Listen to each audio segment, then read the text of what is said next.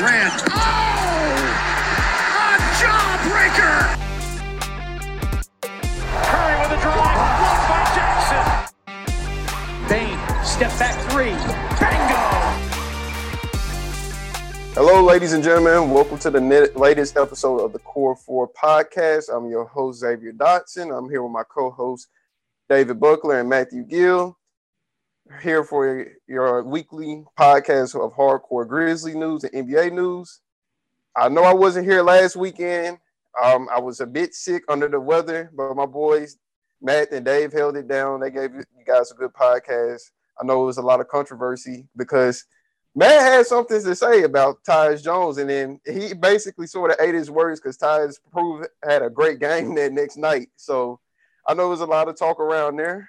Hey, I, I, disagree. I think that made me look even better, dude. I, I I wasn't saying that Tyus stinks, man. I just think like if if they're gonna move forward, and you're not the only one that said it. There were other people that like were commenting before they had even listened to the podcast, like within 15 minutes of it being up. Like there was no way they had heard that part yet. My whole thing was just I think Tyus is going to be the key um, if they do end up trading him to to maximizing their opportunity to get another All Star uh, a guy on the wing that can help Ja Morant score a little bit in the future. Though I think I think I I should have maybe been a little bit more clear on that that that's not coming this season by any means. He's been balling out, and you you're right. He, he has looked really good. Yeah, yeah, yeah. Maybe I know that probably boosts our ratings up right there. that one little clip of that line right there. Yeah, a couple, then, couple um, hate hate listens on that one. Yeah, but yeah, but the Grizzlies they really did have a good week last week. They finished well they ended their winning streak. It ended at six. Um, OKC beat us. So uh, hopefully we can uh, move forward and, and, make another streak. We play tomorrow against the Denver Nuggets, and then I mean we got some big games ahead. The, Denver Nuggets back to back against the Suns, and then that Christmas game that everybody is waiting for against the Warriors. And I mean along the line, we we seen this team trust a lot of players, and players have stepped up and two players that come to mind that can possibly be all stars heading to our first segment, in which we want to have a debate on Jaren Jackson and Dillon Brooks. Of course, we know that Ja's on the path to be a second time all star this year, but like I said, it's two other players right now. Really could have been three, but Desmond Bane, he's out. He hasn't really played that many games. Two other players with the Grizzlies have stepped up and look like they are deserving to be first time all stars, and that is Jaren Jackson and Dillon Brooks. Matt, do you feel that both players are pushable to be in Utah this season for the All Star weekend?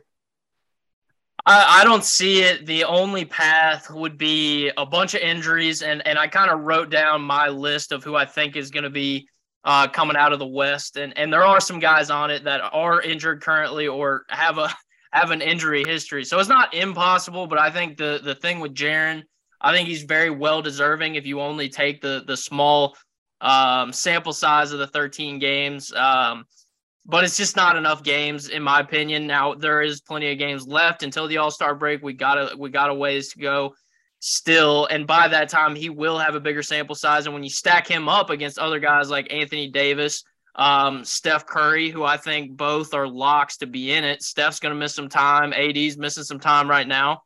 So I think it's a great debate. He's going to have to continue on the trajectory he has been. I kind of looked at my list right now as as as of right now, if the All Star game was tomorrow, who would be on it? And I just don't see a path where he makes that list right this second. But he absolutely can continue to uh, play the way he's been playing, be one of the best defensive players in the game, and uh, keep contributing on the offensive end, which he has um, come down a little bit back to earth in the last couple games, especially in that Milwaukee game, struggling with the, the foul trouble um, definitely was not great, and that's something we've seen a lot from him. But he has looked great. If it was, you know, if we're talking uh, an award like we're going to talk about later, like most improved, he's a guy who we talked about. It's insane how much better he's looked coming off this injury.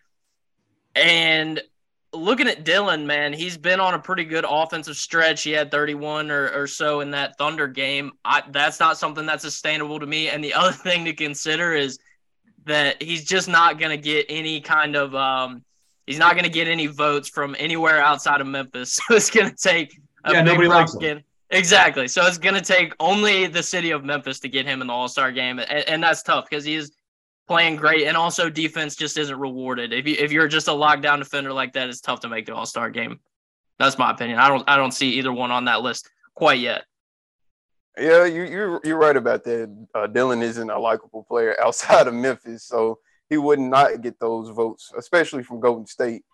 Uh, Dave, how, how are you feeling? Do you feel that Jaren at least will be able to? We could push him into the All Star standings. When it comes to uh, Dillon Brooks and, and Jaren Jackson, I, I, think Matt's right on the mark there. That uh, the path for both of them is going to be difficult, but Jaren's more deserving in general. The problem is the West is loaded. There's a lot of really high end, and, and you know I, I, went through and did some kind of a similar exercise you did, Matt. I looked at what would be my list of the guards from the West, just the guards if we're talking specifically with Dillon Brooks. I mean, you know, Ja Morant's going to make it. Damian Lillard, Gilgeous-Alexander for Oklahoma City has been unbelievable. Luka's great. Steph's going to make it. Um, De'Aaron Fox, Devin Booker, and, that's just you know not even taking account maybe Desmond Bane if he comes back and plays enough games, it could be All Star worthy. So there's just so many good guards in the West. Dillon Brooks is not an All Star level player. He's a very high end NBA player when he has his head screwed on right and and plays good team basketball. But his numbers, I mean, 18.3 points a game, you know, under four rebounds, under three assists. He's had a very nice season so far and played very, very well the last couple weeks. I'm hard on him, but I, I do admit he's played very, very well the last few weeks. To me, he's not an all-star level guard in the NBA. Now, Jaren Jackson Jr., with the way that he's impacted this defense, look at the numbers, Xavier, right? The team defensive numbers since he's come back have improved dramatically, and he just looks great on the court. I think his splits are good 50% from the field, 37% from three, over 76% from the free throw line, and the three plus blocks a game. He looks great. But again, he might get squeezed.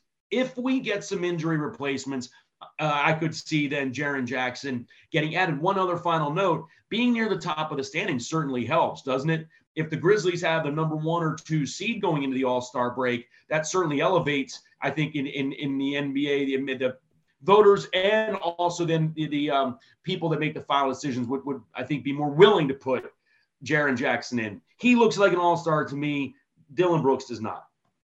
Yeah, it's funny that you mentioned that if we're number one, the voters will be more lenient towards us. Because you, if you go back and remember that 2015 season, that Atlanta Hawks team, they had four all stars of. I mean, you had two capable all stars of Al Horford and Paul Millsap. But Jeff Teague and Kyle Korver being all stars, in reality, they're not all stars. They're great role players, but they were the number one seed that year and they was playing pretty good basketball. So Dillon could be able to get that push. But I want to mention this. We look at the same statistical stats from last year of Andrew Wiggins. He was a first time all star last year you look at Dillon Brooks and, and Wiggins stats compared from last year and Dillon's stats this year, it's similar. So Wiggins averaged 17 points per game, four rebounds, uh, four and a half rebounds a game, and two assists. Dillon stats this year, seven, 17 and a half points mm-hmm. per game, four rebounds, and three assists. Now, I know it is a drastic difference because Golden State got a way superior fan base compared to the Grizzlies. I know it was a lot of voters that uh, that pushed Wiggins to be an All Star last year. But Dillon Brooks, they have the same, basically same stat line. But I know deep down that yeah, of course, Dillon Brooks is not likable outside of Memphis, and like you said, it's just a stacked Western Conference. There's a lot of people that's more deserving of being in that place instead of Dillon Brooks. But Jaren, I still feel like that he can be that guy. Um, yeah, but that's a great point, Xavier, about Andrew Wiggins last year. And I did scratch my head when I saw that he was on the All Star, and yellow and starting in the All Star game. And then he sort of came back and justified it, didn't he, in the playoffs? Because he was yeah. really, really valuable for Golden State yeah. then in their run to the championship. Wouldn't it be sort of interesting if Dillon Brooks played a similar kind of role this year and and played a big part then in Memphis there in May and June, hopefully? And you you you say that right? He becomes an all star. Dillon Brooks became that all star. I mean, Andrew Wiggins became that all star. He played well in the playoffs, and guess what? He got a big payday. It was his contract year. If Dillon Brooks do the exact same thing, Memphis has to place a match on the table and say, like, okay, we might have to actually pay this guy big, big money. If I mean, if he pushed that all star agenda, first of all, when you do get selected as an all star, I believe that you do get a pay increase. Uh, I don't know if that's that's true or not, But then, yeah, like like you said, that similarity between Wiggins and, and Dillon Brooks, it, it's it's it's close. I, I think I, I need to mention one thing though. If you guys remember, there was some controversy around the Wiggins thing, mm-hmm. right? Like there was the whole thing that it like went viral between like K-pop fans, and that like pushed him over the mark, and that was like a big factor in determining him getting into the All Star game. So I think that was a little bit of an outlier. Everybody that was the big that was the most argued all Star spot last year was that Wiggins spot. And there was some kind of chicanery that went on there to get him in over guys like Rudy Gobert, Draymond Green, and Paul George, despite not playing as well as those guys. So I think it's a little bit different situation, but something very similar could happen with Dillon Brooks. Again, going back to just the love of the city of Memphis. If everybody rallies behind him, it's possible. But the Andrew Wiggins thing is a little bit weird. But he ended up proving proving it right. So uh, in hindsight, it looks fine, but it was weird at the time. Okay, moving on to our next segment. Of course, the NBA is a very volatile league. Any minute, a team can get hot, and any minute, a team can get very cold. So, next segment, we're going to talk about our hot and cold takes around the association. So, Dave, what are your hot takes around the league that you have right now? so the, the, boy, every week we have something new to talk about, don't we? It's, it's a fun league to cover. It really is. And and I'll tell you what's hot right now, Xavier. Tanking season because we are about to see the teams really start, I think, at the turn of the calendar to, to wobble for Wemba. And, and, and some teams, you know, frankly, the Wizards don't even have to try. They're just really average to, to very, very poor right now. You know, they, they've lost what? Like, they're, they're really playing poorly, lost 10 games in a row. And so they don't even have to try. But I think you're going to see some of these teams just start blowing it up. I think the Bulls and the Raptors, two teams that can make moves that that could be dropping. But you know, and ironically, Orlando, who had a terrible start to the year, is playing great basketball, uh, and so they may be playing themselves out of the Wembanyama sweepstakes. But I, I think you're going to start to see now.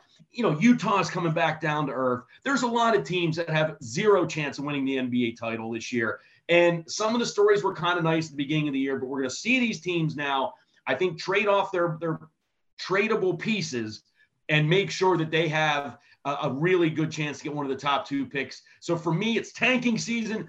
Once we get through the holidays, Xavier, it's tanking season in full, all its glory. All sights for Victor Wembanyama, huh? That's what you got, Dave. Yeah, I think he's amazing. all right, what you feeling is hot right now, Matt? Yeah, uh, I got one for the league, and I got one that's Grizzly specific. I'll start with the Grizzlies. I'll start close to home. David Roddy, man, uh, I got to be honest, I missed on that. I was all in on LaRavia over Roddy coming into this season. I thought LaRavia was going to be the guy that we were going to see what we're seeing from David Roddy right now. You can tell his confidence is skyrocketed. He, he clearly feels much more comfortable on the court. And with that, he's been able to combine the things that Memphis wants him to do for them, which is the kind of three and D stuff, while being able to implement some of the stuff that made him really good in college, some of the back to the basket game that we've seen, uh, getting in the mid range and finishing over smaller defenders. Uh, so it's been good to see his confidence rise, and he's going to continue to be a contributor for this team, I think, the rest of the season, and has a chance to crack that um, playoff rotation and be a big part of it uh, when we go into that stretch run um, towards the championship. And then moving uh, outside of Memphis, I'm looking at the MVP race, man. I think it's heating up. The thing that's very interesting to me is I don't know if you guys saw the game that Jokic had uh, last night where he had, uh, let me pull up the stats. He had 40, I know, points and 27 rebounds. Was that the final on that? Yeah, 27 uh, rebounds. And 10 assists. So he had the 40 point triple double with 27 rebounds. Uh, an unbelievable game. Problem being, he is the back to back winner of the award. Uh, and on the other side of things, in Boston, uh, you know, with them losing back to back games, uh, to the Magic at home, uh, Jayson Tatum's. If you're a gambler like me, you you saw that his uh, value has he, he he dropped from about uh, plus 195 around there to uh, plus 250, something like that. Kind of dropping those odds. So uh, I think that it's going to be really interesting. Jokic, in a lot of ways, has improved, um, and I'll talk to them uh, talk about the Nuggets a little bit later in the show as well he's improved in a lot of ways, but it's going to be really hard for him to win another award. And I think the guy who we all thought was going to win the award coming into the season, Luka, his team continues to struggle and winning does play a part in it, same as we were just talking about with the All Star stuff. So, uh, really interesting race uh, for the MVP that I think is heating up right now. I mean, I'm a, I'm not gonna lie. That Jokic game last night, that was almost Wilt Chamberlain like numbers. It was Wilt Chamberlain like numbers. Yeah. Man, that that was ridiculous. But for me, for my hot takes, I got is what Dave was talking about. Orlando, Orlando being on their six game winning streak, beating Boston back to back, and a crucial component behind that is because I feel like it's Markelle Fultz. I know he's known as a bust. Uh, he has like a wonky jump shot people don't really didn't know what he what he was capable of because he missed so much time. But he's a great playmaker. And that's one thing that the Magic was struggling. Like they had three guards, but they were all out at the beginning of the year between Hampton, Cole, Anthony, and Fultz. They was all injured. Now you got the now I I, I think the Magic truly knows who, who's going to be that starting point guard going forward in this Fultz because he's a great facilitator. He's uh, he's patient, and then you got uh, such a unique lineup out there between you got almost four. You, basically, with uh, the Magic lineup, you have four, six, ten, four players at six ten and above between Banchero, Bol Bol, uh, sometimes Franz Wagner, and um, Wendell Carter. Like that's ridiculous. And those guys, yeah, they're able to create shots and they're unique in their own way, but you still need a point guard that's going to be able to give them easy baskets. And I think Fultz has done a great job behind that. So that's my big hot take right now for uh, the league. Like watching Orlando become a, a be on a six game win streak and beat the number one team in the East twice in their home arena. Mm-hmm. That is very very impressive. Yeah, they're they're in Atlanta tonight. That's a good basketball game. Yeah, good good test for the Magic to keep that going. If we're going to do one more hot take, I think we do have to say I, I, to Dillon Brooks and how well he has played, and and he does take a lot of grief from Grizzly fans on Twitter and even in this space. And he's not my favorite player on the team. We talked about him earlier, but he has played really really well the last couple weeks. I believe his last ten games he's averaging close to twenty points and. His shooting splits are, are improved. So I think he deserves, you know, if we're going to criticize players when they don't play well, it's nice to call them out when they are playing well and contributing. And, I think he's done a lot to contribute to this winning streak. Yeah.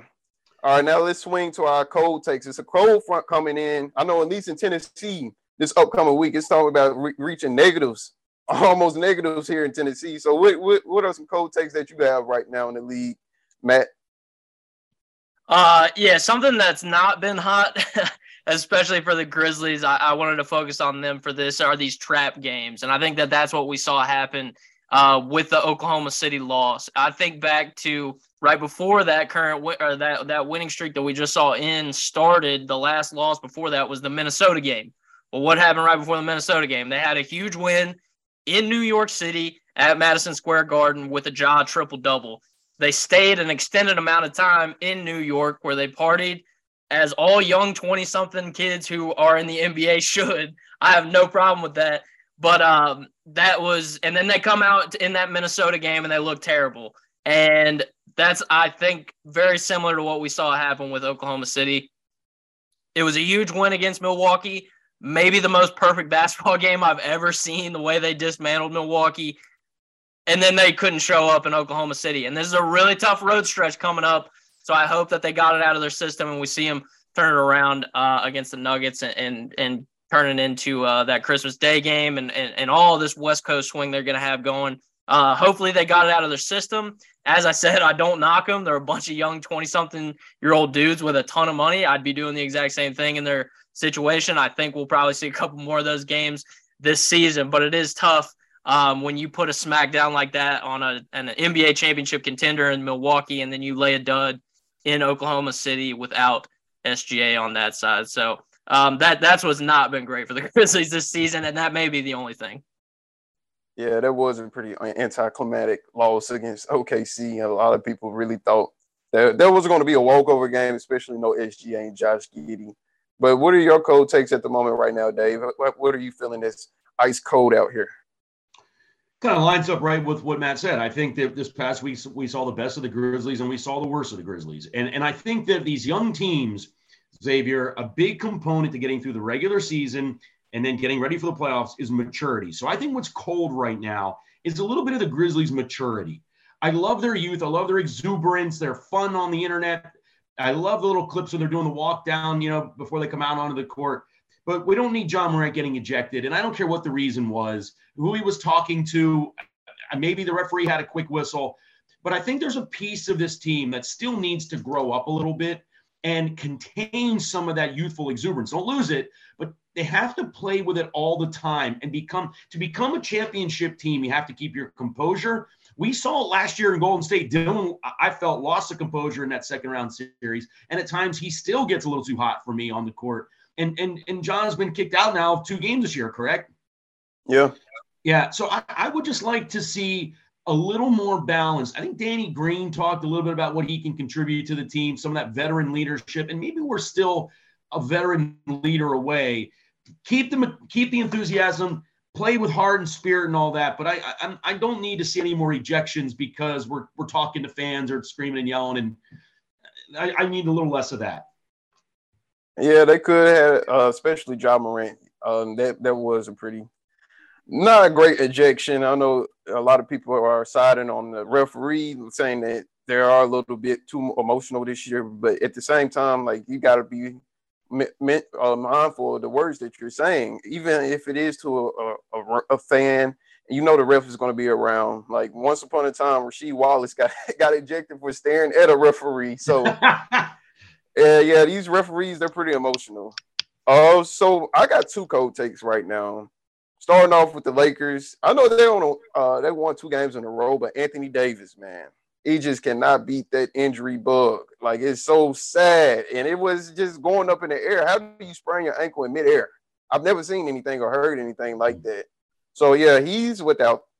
He, the Lakers are going to be without AD for a minute, and I don't think the Lakers are. I mean, they weren't going to do anything anyways, but they're not going to sustain that level of play without Anthony Davis because although that the Lakers are losing, he is playing at an MVP level. Like this, this is the best we've seen Anthony Davis in a long time. And then next I have is Golden State with Stephen Curry being out. I know Jordan Poole last night dropped 43 points, but man, they are in trouble without Stephen Curry because who is going to create shots for others? I don't know. Stephen Curry is really their whole volatile offense.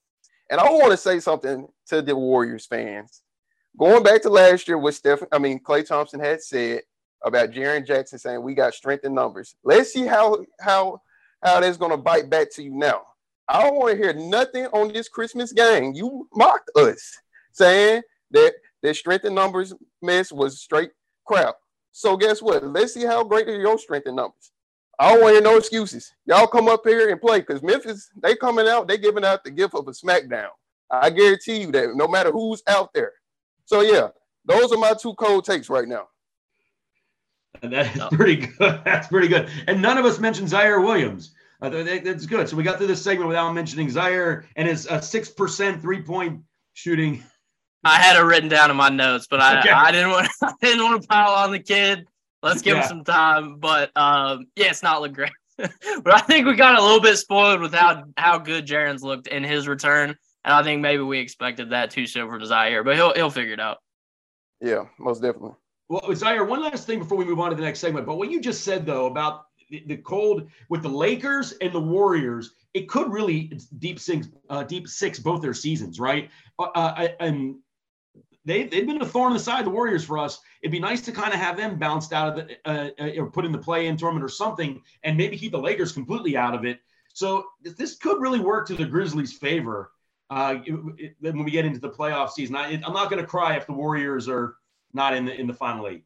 I don't think nobody in Memphis wouldn't be would uh, be all sad or crying if the Warriors don't make the playoffs, especially their emotional their emotional matchup last year. Yeah.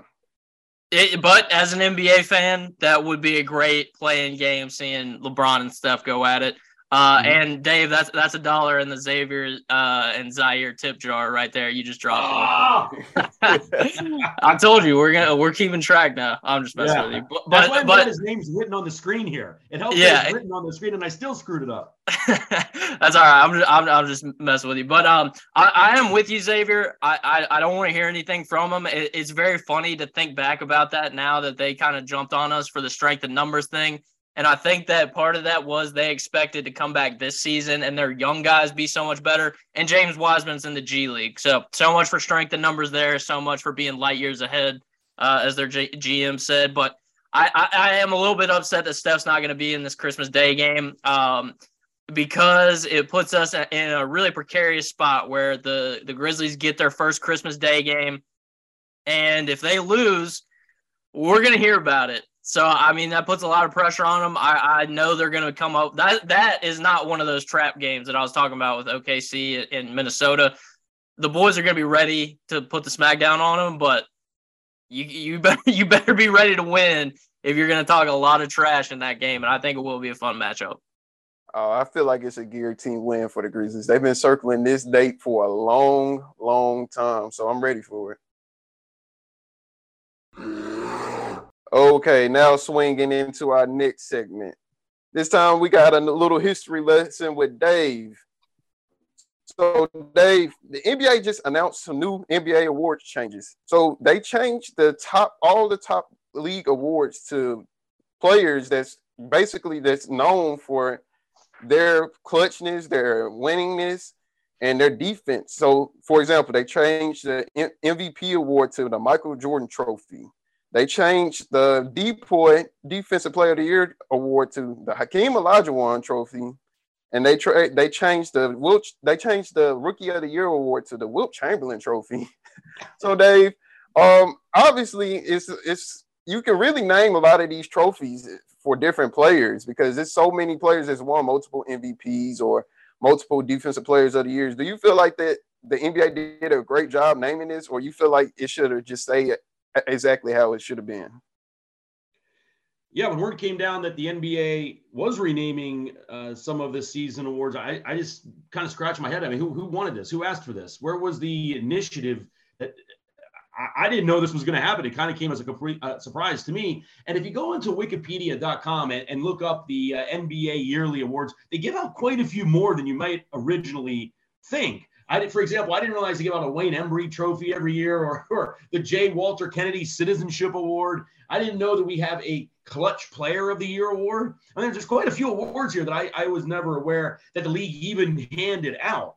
But I, I guess the thing that's kind of weird is I sort of like when trophies are bigger than a player, and by putting a player's name on it, I don't I don't like that in itself. I, I know there's the the let's see, we have the um commissioner, the Larry O'Brien Trophy for the championship team. But you know, he was he was an important commissioner, and sometimes we honor like the Pete Rozelle Trophy in the NFL uh, an executive that really changed the game, change industry. But when you name it for a player, I, I don't really love that because then the players coming after that sometimes they eclipse even the accomplishments of the player the trophy's named of. And, and, and maybe that's my biggest uh, kind of gripe with this is first of all, how did they choose the names of the players they honored on these trophies? And secondly, I mean, LeBron's going to retire one day. Are we going to like scratch off Hakeem Olajuwon's name and now it's a LeBron James Defensive Player of the Year?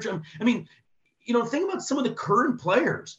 Kevin Durant's going to go down as a top 15 player of all time. We have great, great, great basketball talent right now, and they just renamed all these awards. And okay, so everyone loves Michael Jordan. He's, a, he's the greatest of all time, but I don't understand necessarily why. He doesn't have the most rings. He doesn't have the most points. He doesn't have the most MVPs. I understand his cultural importance with Air Jordan. I understand he's 6 0 in the finals against, let's face it, mediocre finals competition. He never won a championship when Magic and Larry were healthy. They were the tail ends of their career, that's being kind. And I just find it very so. So he's the MVP award now. Why was why is it not the Kareem Abdul-Jabbar Trophy? Kareem has more. Kareem has the most points. You mentioned the the Wilt Chamberlain Rookie of the Year trophy. I thought that was kind of a joke. Um, uh, you know, it's kind of just the All Star Game MVP Kobe Bryant. Why? Because they wanted to give Kobe an award named after him. Seems random. Seems thrown together. Who was asking for this? Uh, and by the way, I did have one thing for you, Xavier, that I thought you would love. Do you know who won the Hustle Trophy last year? Uh, is it was it Dillon Brooks? No, it was your favorite, Marcus Smart. There you go. Had to be. Oh, had to be. Had to be. Ah, Marcus Smart. So how about he, he, he, You think he puts that right next to his Defensive Player of the Year trophy, the Hustle Award? Most certainly not. But yeah. no, I don't even. I want to ask both of you. You know, Matt, starting with you. When you heard the news they were renaming these awards, did it seem like a great idea, and you couldn't wait to hear what the names were going to be? I will say yes, and here's why. The alternative was they it used to just be a corporate sponsorship. It was just the Kia Most Valuable Player Award. So from that sense, I understand why they did it, and I don't hate it. It's very similar. This is clearly like the second wave of what they did last year with the Eastern Conference um, mm-hmm. Finals MVP being the Larry Bird Trophy, and the same in the West for Magic Johnson. The reason I'm glad that we're talking about this is because they that is exactly what you said, Dave. Why have they locked themselves into these guys? There's two that definitely stick out to me. George Mikan is the most improved now. Why? Like, it, the, the, and I'm with you about the Jordan thing too. When I think MVP, Jordan is not the thing that comes to my mind. Maybe it should be, maybe it shouldn't, but that's just not the the player that I most associate with it. And I'm surprised now that they have locked themselves into these guys. And I hope that they change it 20, 30, however many years it should be from now when I think about the most improved player, man, the, the number one guy that comes to mind is Giannis. Like we're talking about one of the great developmental stories in the entire history of the NBA. A guy that you know was not the top five pick that um, you know was touted like guys like you know Joel and, and Wiggins and and Jabari Parker from that draft. And Giannis has turned into maybe the best player of his generation. I look at the same thing that you said. What are we going to do with LeBron?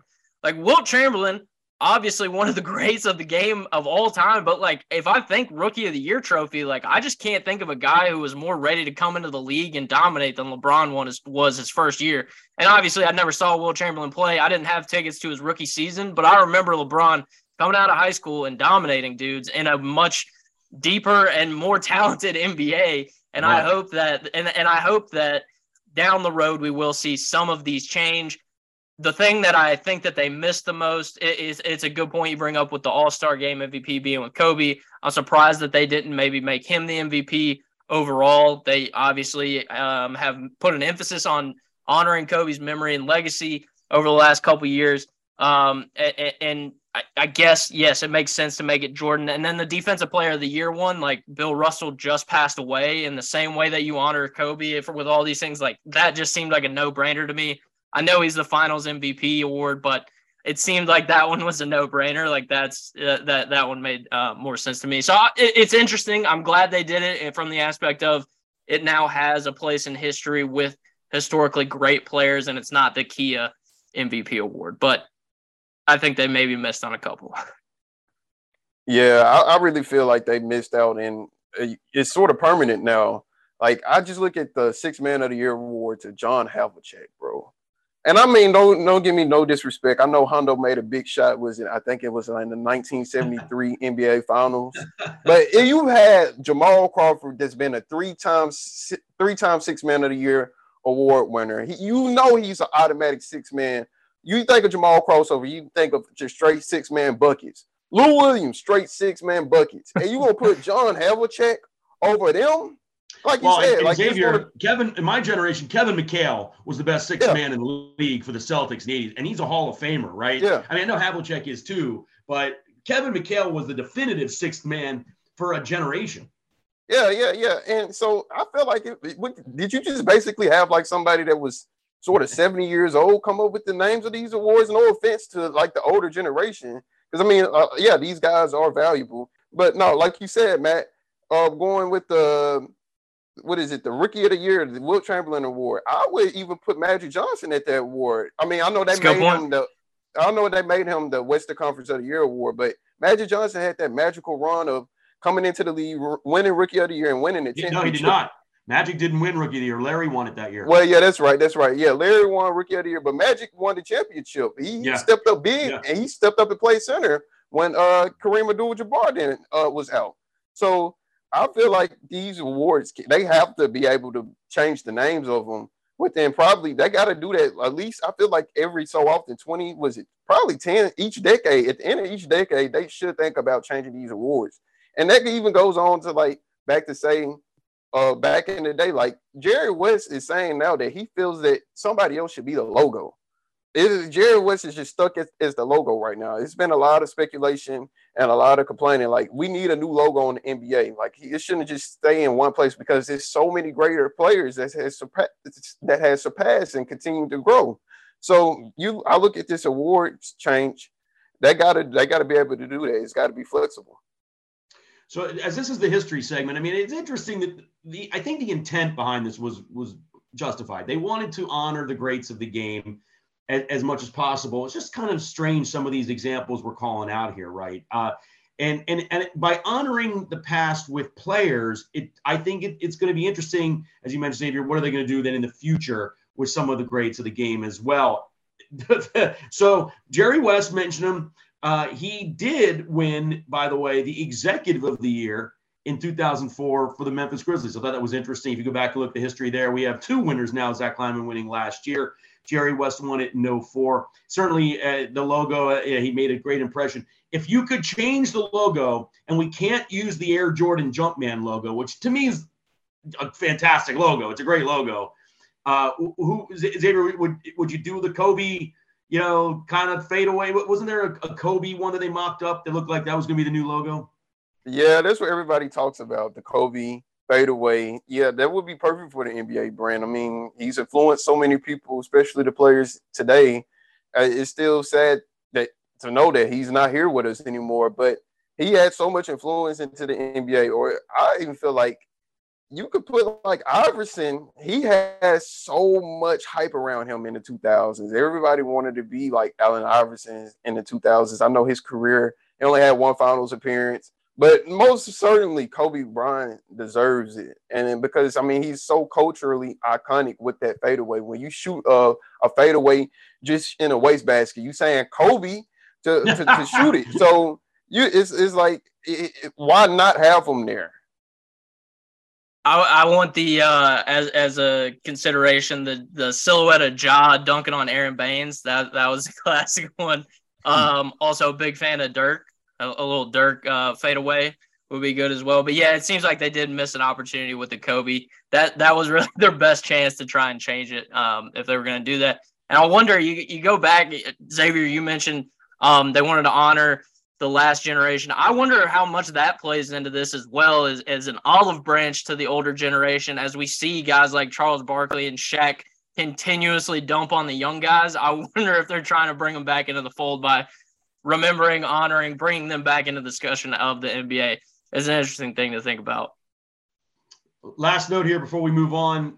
There is only one person who's ever won every individual award that you can win in this league. And he was rookie of the year, MVP, finals MVP, executive of the year, and coach of the year was Larry Bird. And that's something he's won. He's won every award that you can win.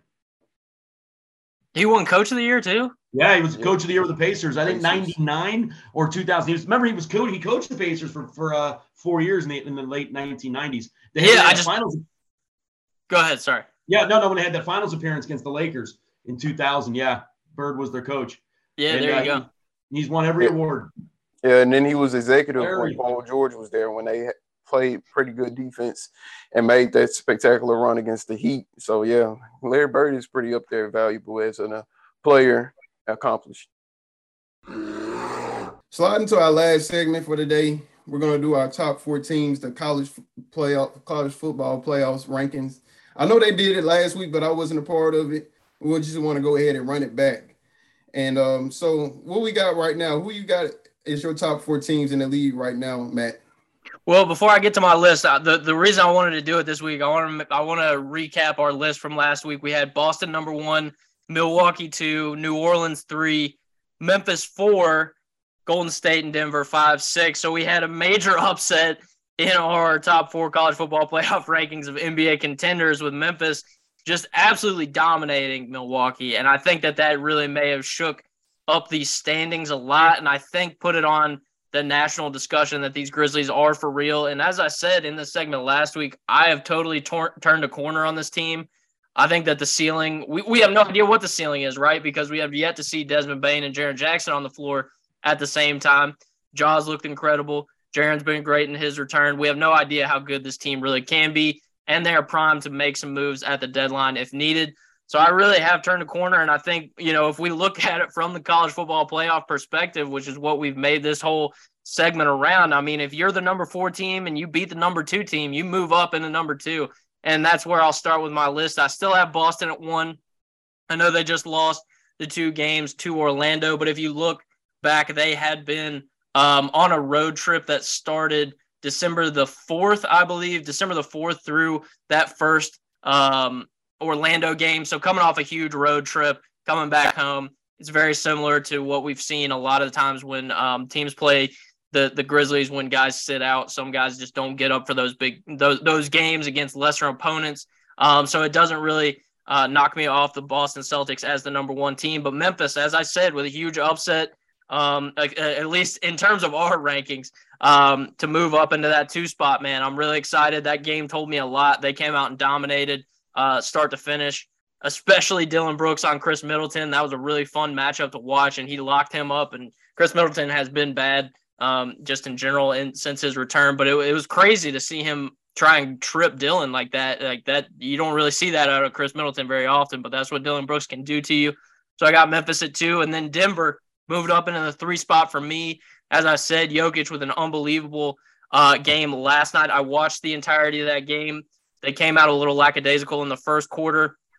Second quarter, absolutely jumped Charlotte, got all over them, got out in transition, and they can do it in a variety of ways. They can play you in the half court, kill you with outside shot making. They can beat you in transition, moving the basketball as well. I like Denver. Um, and I don't think very similar to Memphis. I don't think we've seen the best of them yet. They still have a lot of guys um, coming back from injuries, coming you know sitting games here and there.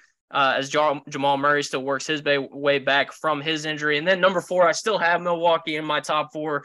I think that their ceiling is that of a championship team because we've seen it before.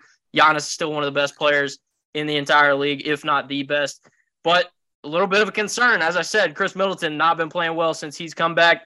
Jrue Holiday goes out shortly after he returns. So they have real problems, and we saw that in the Memphis game. If they don't have Jrue Holiday and Khris Middleton continues to struggle, they can't win a title. But as of right now, I still have them in my four spot. So that's Boston, Memphis, Denver, and Milwaukee for me.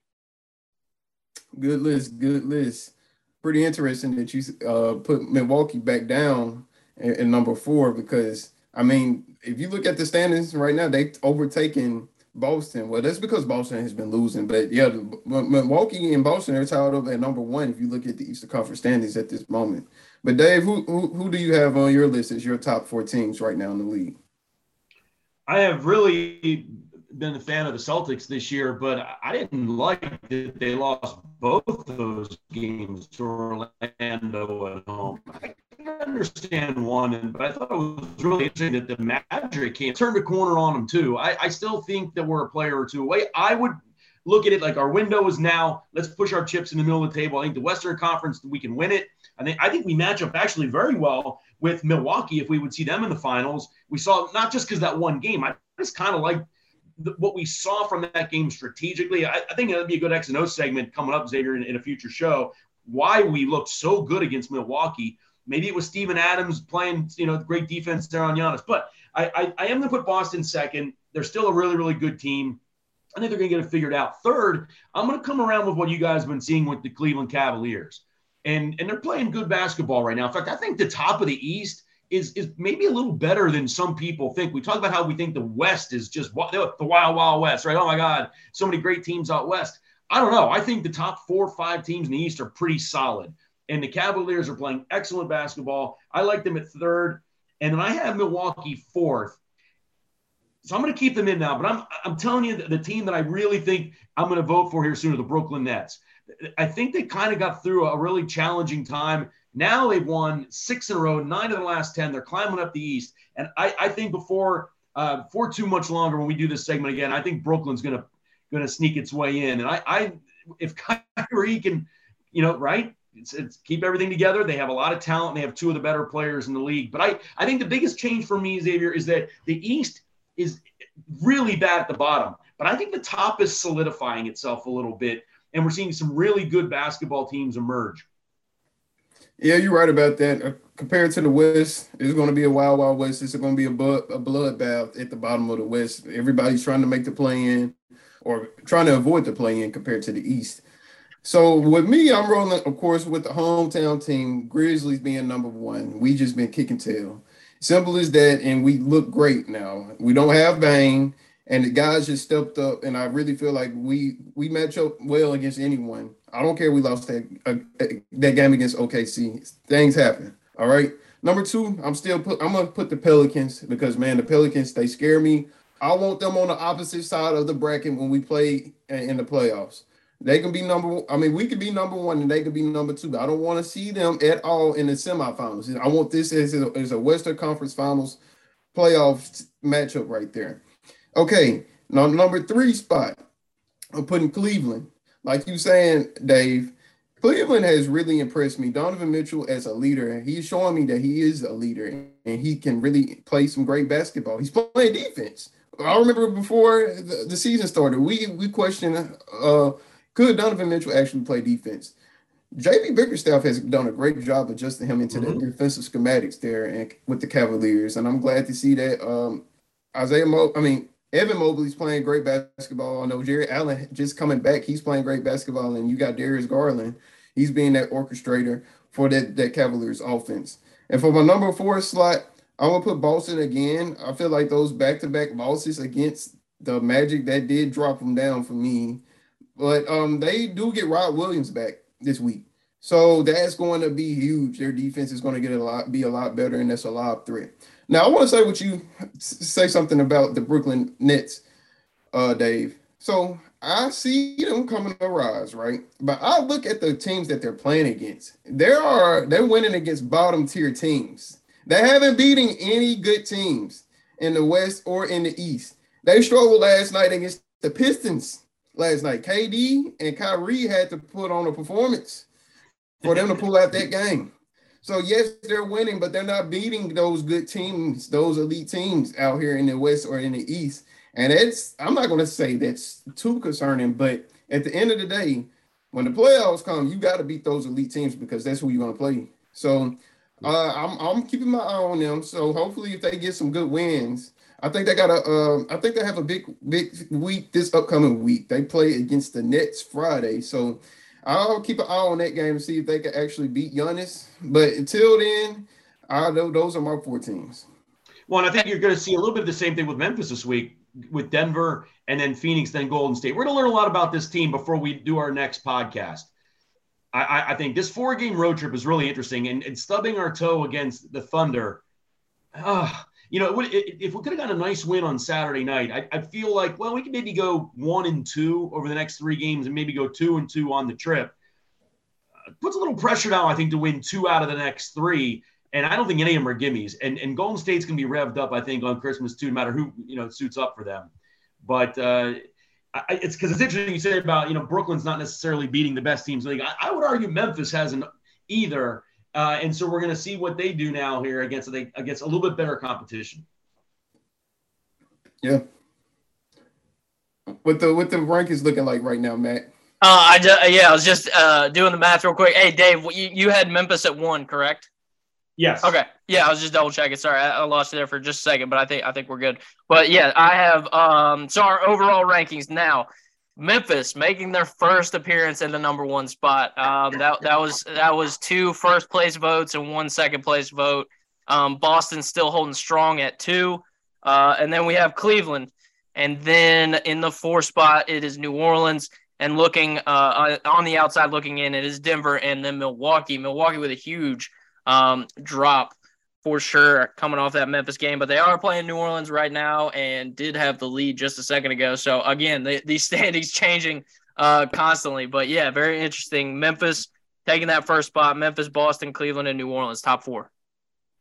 I think it's an yeah, interesting but- exercise in how some of us value different things in different teams. You guys are much higher on the Nuggets than I am. You're much higher on Cleveland than I am.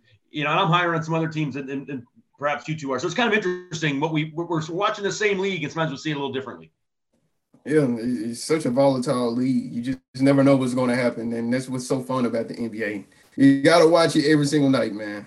Mm-hmm. And I will say it is interesting. I have I have yet to rank New Orleans yet. Both of you guys um, have talked about them. Dave, you had them last week, I believe, and they are in our four spot. I, I still struggle to believe that they are going to be a real Western Conference contender. Um, I love their roster top to bottom, but I think that over the summer they're more set up to make a big splash move for another guy. I, I just I got to see it first. I, I just have a hard time envisioning um, those guys winning and and and who's holding the MVP trophy in the finals after that. Is it Zion? Is it Ingram? Is it CJ McCollum? I don't really know yet. Um, and when I look at my list, Boston, Memphis, Denver, and Milwaukee, you can I, I can absolutely imagine all of those teams winning. And even more importantly, I know who would be the finals MVP if they did win. And I think that that's a key part to if you win an NBA title, you have to have a guy that just takes over the entire playoffs and is a lead dog like that. And I don't know who it is on New Orleans yet. Oh man, so Xavier, last week we talked about the Grizzlies maybe trading for Jimmy Butler. If, if, if we talked about in, in Kleiman Corner, he'd be a good fit, and, and I just couldn't get that out of my mind. I just think it, the championship trophy's there for us this year. I don't think anyone is outstanding. There's a, a lot of good quality. So the name I keep coming back to is DeMar DeRozan.